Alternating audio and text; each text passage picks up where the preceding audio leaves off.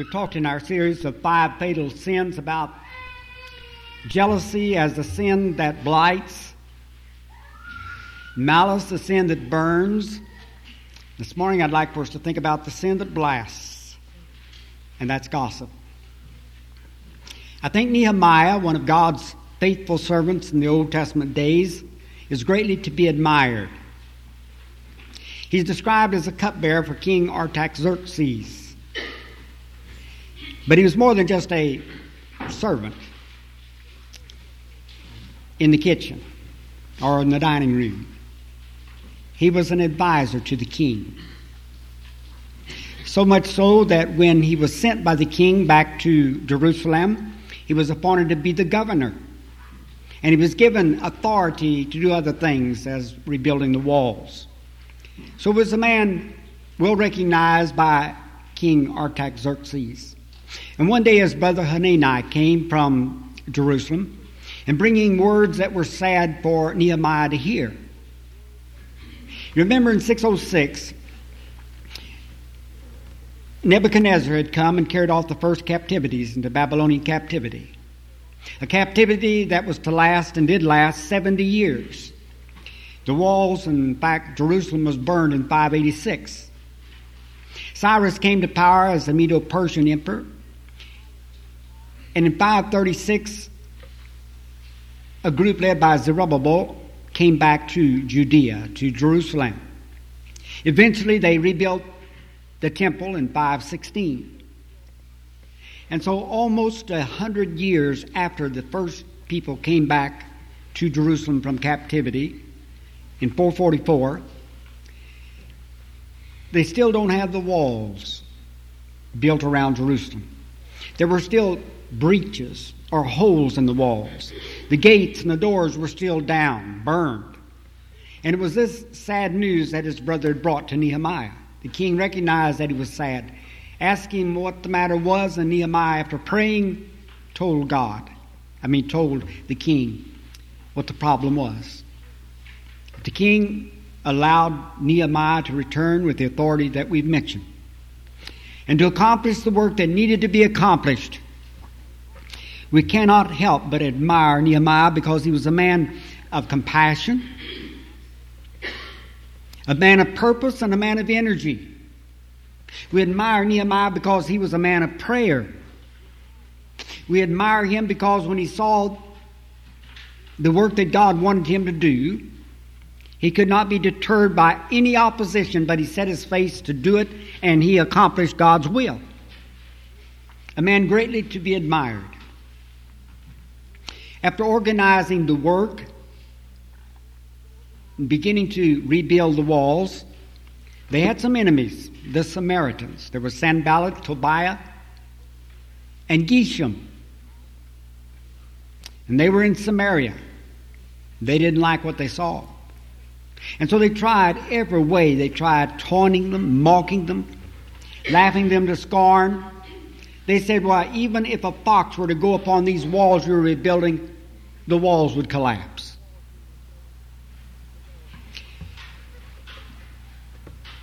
They told them that they were going to come and plan to with military might and fight them and destroy their work. They tried to get them to compromise, or at least Nehemiah, and said, Will you not meet with us in the plains of Ono, in one of the villages there? And let us counsel together. Well, Nehemiah knew that they had mischief to make with him, perhaps take his own life. And every time he refused. But finally they tried a new method the method of gossip. And let me read the way they did this. This is found in Nehemiah chapter 6. And I'll start with verse 6. Or, yes, uh, well, verse 5. Then sent Sanballat, his servant, unto me, this is Nehemiah talking, in like manner the fifth time with an open letter in his hand,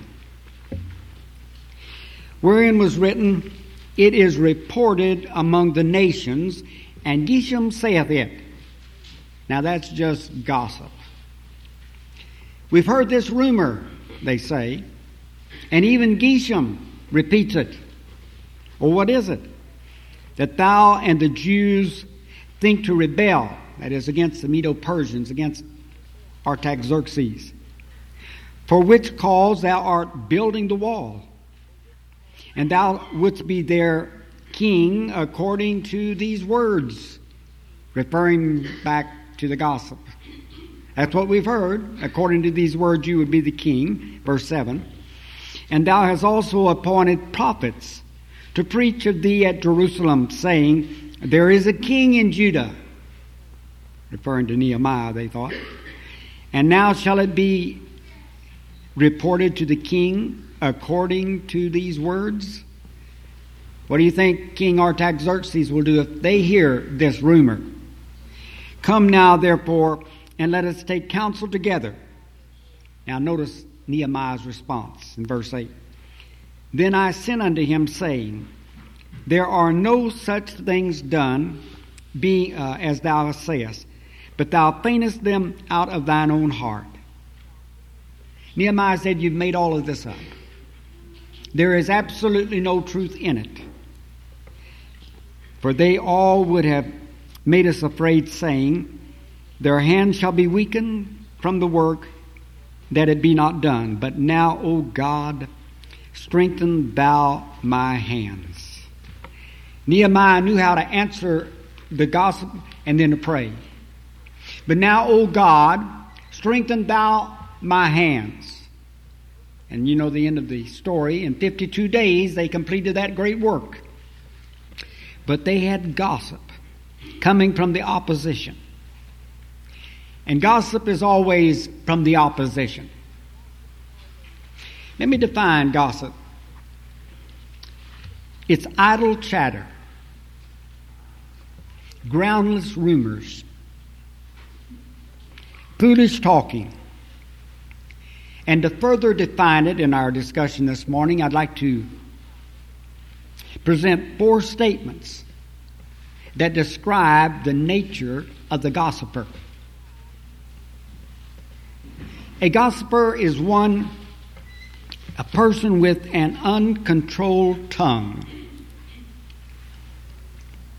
A gossiper is one with an uncontrolled, an untamed tongue. We know that James in chapter 3 had much to say about the tongue, the good and the bad that can come from it. And James said in verse 6 or verse 8, But the tongue can no man tame. Now, is that a statement that applies to all men? That no man can tame his tongue or control his tongue? Probably that's right. With this qualification that what man cannot do, God can. It's not within man himself. He doesn't have the strength to overcome and to tame his own tongue. But God can give him that strength. And the tongue can be tamed.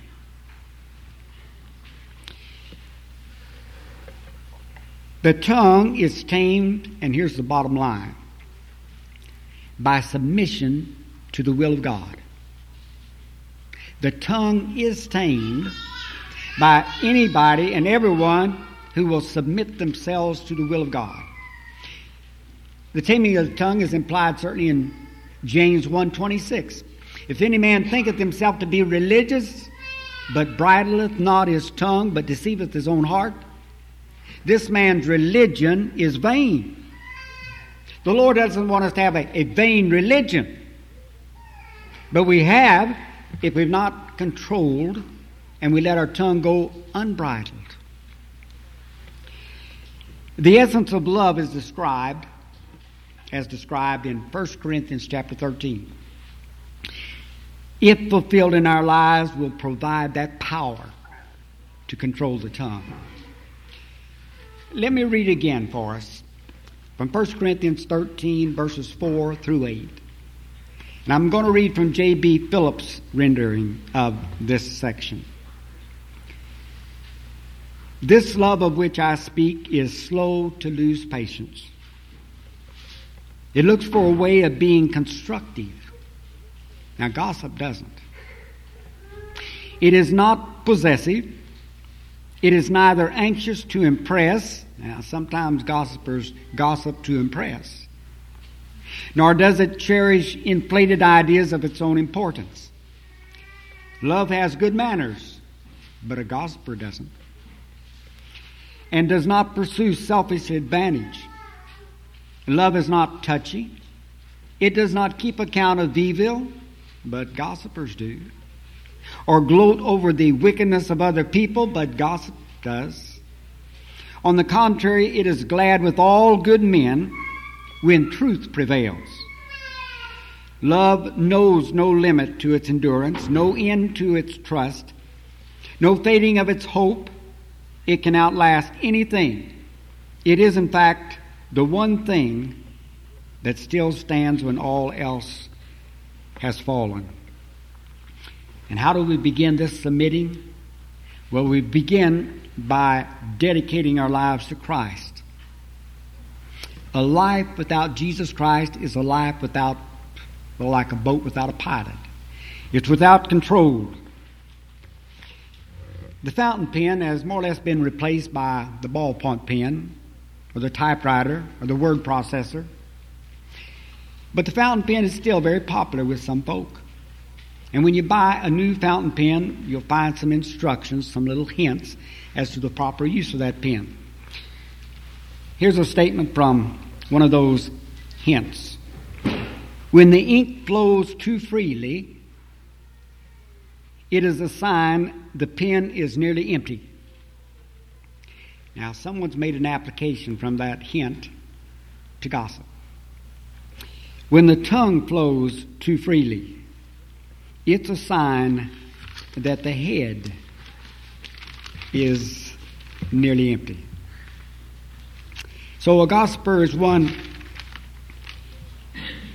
who has an uncontrolled tongue. But a gossiper is also a person who does not know the power of speech. Doesn't know the power of speech. Has no appreciation of what he can do, good or bad, with his tongue. Again, we turn back to James 3 and let me read verses 5 and 6 from the NEB. He's described how you can put a bridle in a horse and control that horse very well. You can take a, a small, uh, uh, what's the word that, that you put on a boat to guide it? Uh, rudder. rudder, good, thank you. And he can turn this great big ship around. Now he uses those illustrations and then he applies it to the tongue. He says, so with the tongue. You know, it's a small thing. It is a small member, but it can make huge boasts or huge claims for itself. What an immense stock of timber can be set ablaze by the tiniest spark. And the tongue is, in effect, a fire. It represents among our members the world with all its wickedness. It pollutes our whole being.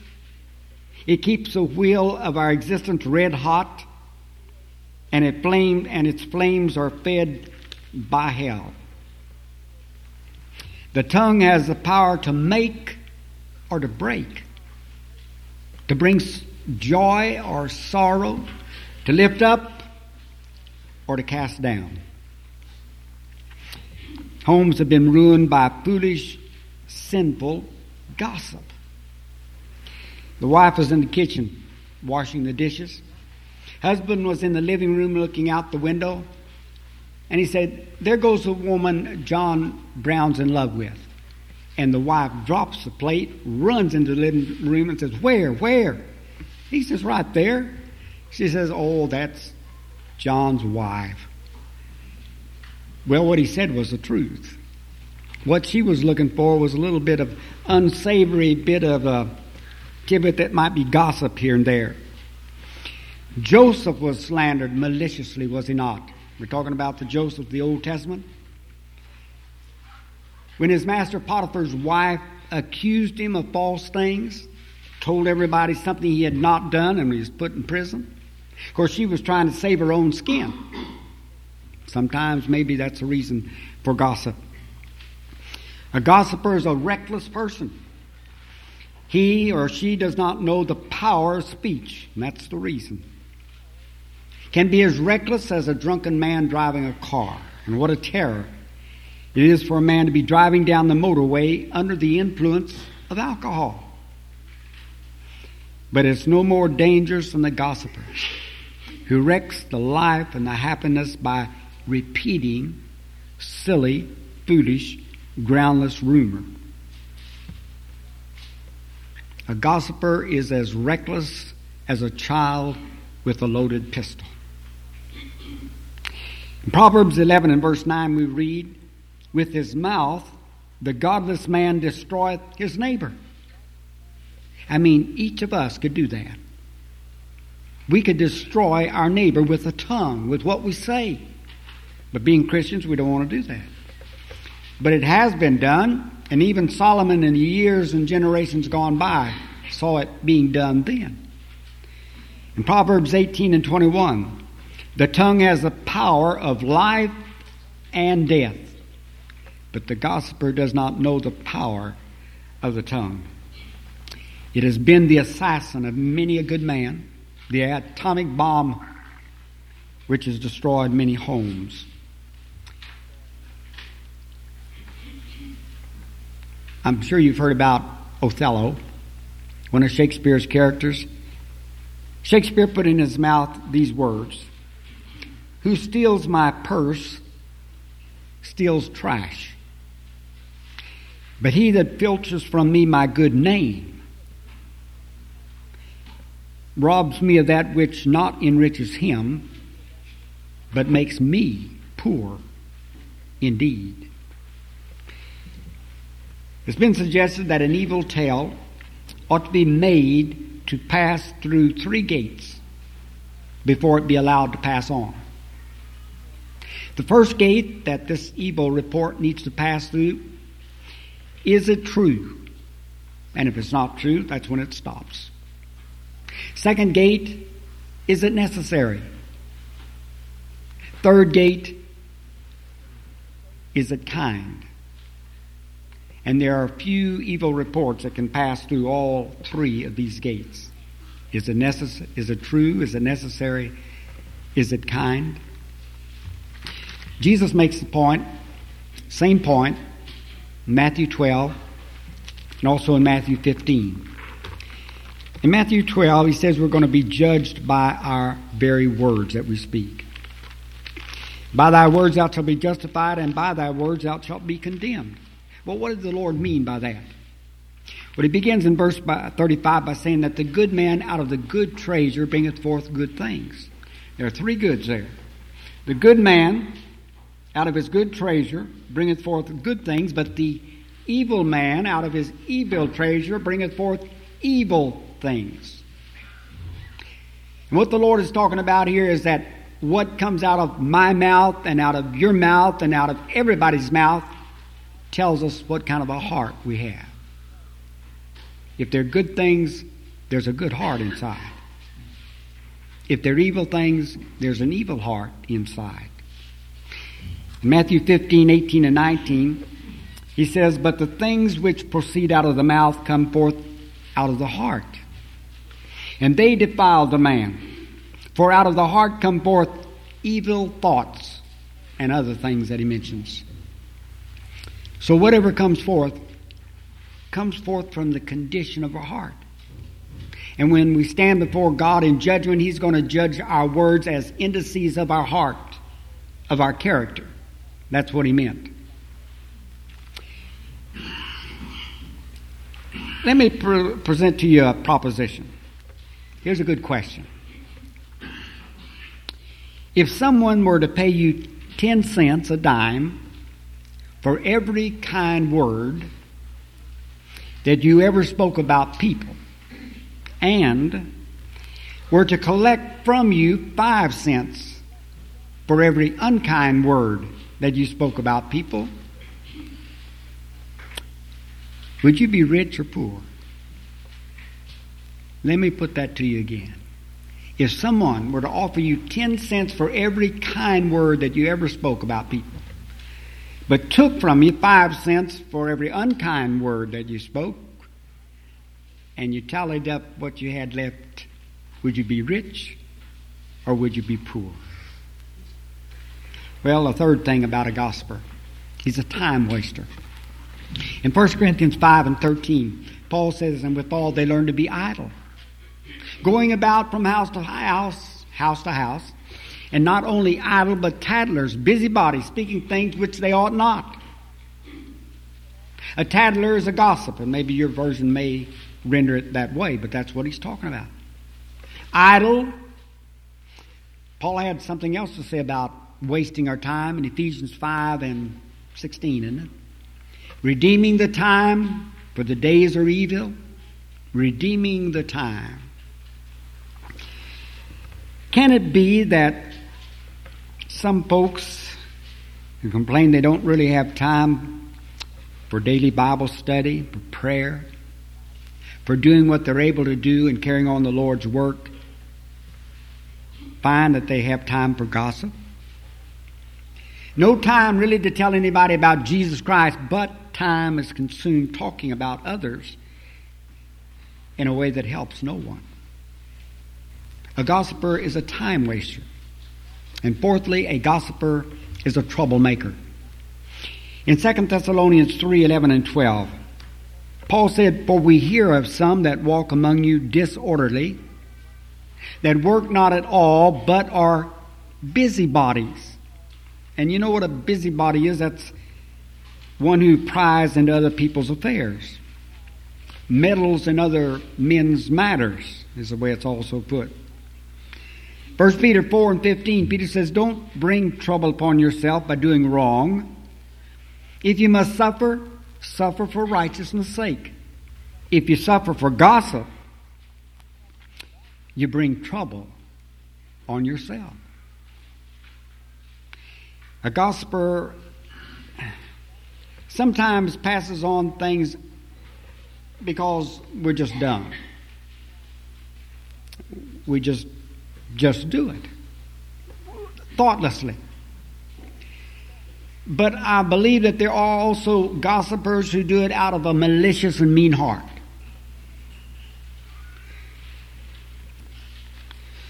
A gossiper is a troublemaker. And we don't want to have any part with it. People who are happy with the downfall of others.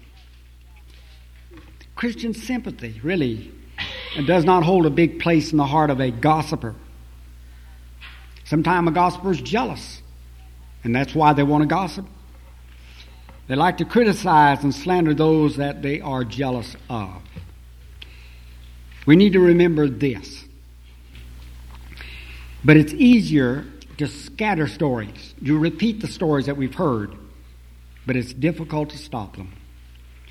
And slander is an injury that is hard to undo, even if you wanted to undo it. You may have heard this story. A man slandered a friend, only to find out later that it was not true. And so, being troubled, he went to Confucius for some advice. And Confucius said that if you would make peace with your conscience. Take a bag of feathers and go throughout the village and drop a feather at the doorstep of each home. Well, the man gladly did that. Came back to Confucius. He said, Now take up your bag and go your rounds again and pick up every feather that you lay down. And the man cried out, Well, that's impossible. The wind's been blowing and I could never gather all of those feathers back. And Confucius said, Yes. And so it is with gossip and slander. Words are easily dropped, but no matter how hard you try, you can never get them back again. And that's true. A gossiper is one who has an uncontrolled tongue. A gossiper is one who does not know the power of speech. A gossiper is one who's a time waster and a troublemaker. But what are the lessons for ourselves? One is the tongue has got to be restrained. In Psalm 34 and 13, it says, Keep thy tongue from evil, and thy lips from speaking guile. In Proverbs 13 and 3, He that guardeth his mouth keepeth his life. But he that openeth wide his lips shall have destruction. 1 Peter 3 and 10, he that would live, he that would love life and see good days, let him re- refrain his tongue. Your version may say, let him keep his tongue, control his tongue. Our lives cannot be and cannot know the fullness of joy until we learn the secret of control through Jesus Christ. And secondly, the tongue is to be used for Him, for the Lord. The Lord said to preachers, Go and preach the word. That's the command. The command for every child of God is to share your faith, to make disciples of all nations. That's not just for the apostles, that's for every disciple.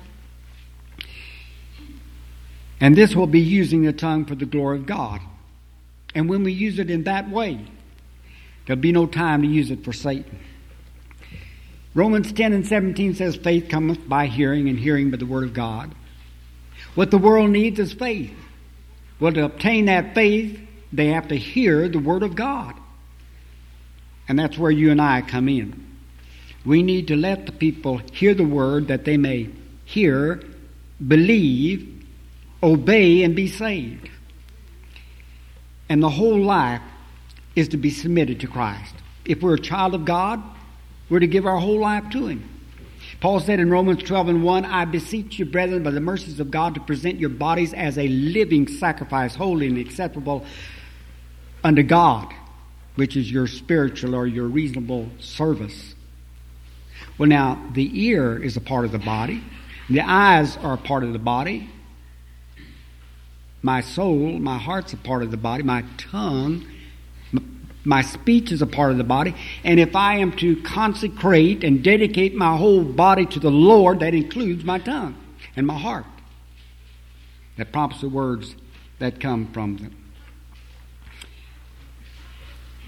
For some, gossip is perhaps their greatest weakness, and if so, it needs to be faced and confessed to God. Now, let me close by saying, let this prayer come from our heart. Oh, Father, let me be like Jesus, who went about doing good, who never used words of deceit or guile. 1 Peter 2 22. Others can easily see what we are by the way we talk. I mean, we cannot fool anybody very long. And so, let others see by our speech that we have been with the Lord. The world has plenty of Geshems. The one that Sanballat reported to Nehemiah, who also says this. And we want to determine and resolve to walk in another company. Gossip is a sin that blasts. But Jesus Christ is a Savior.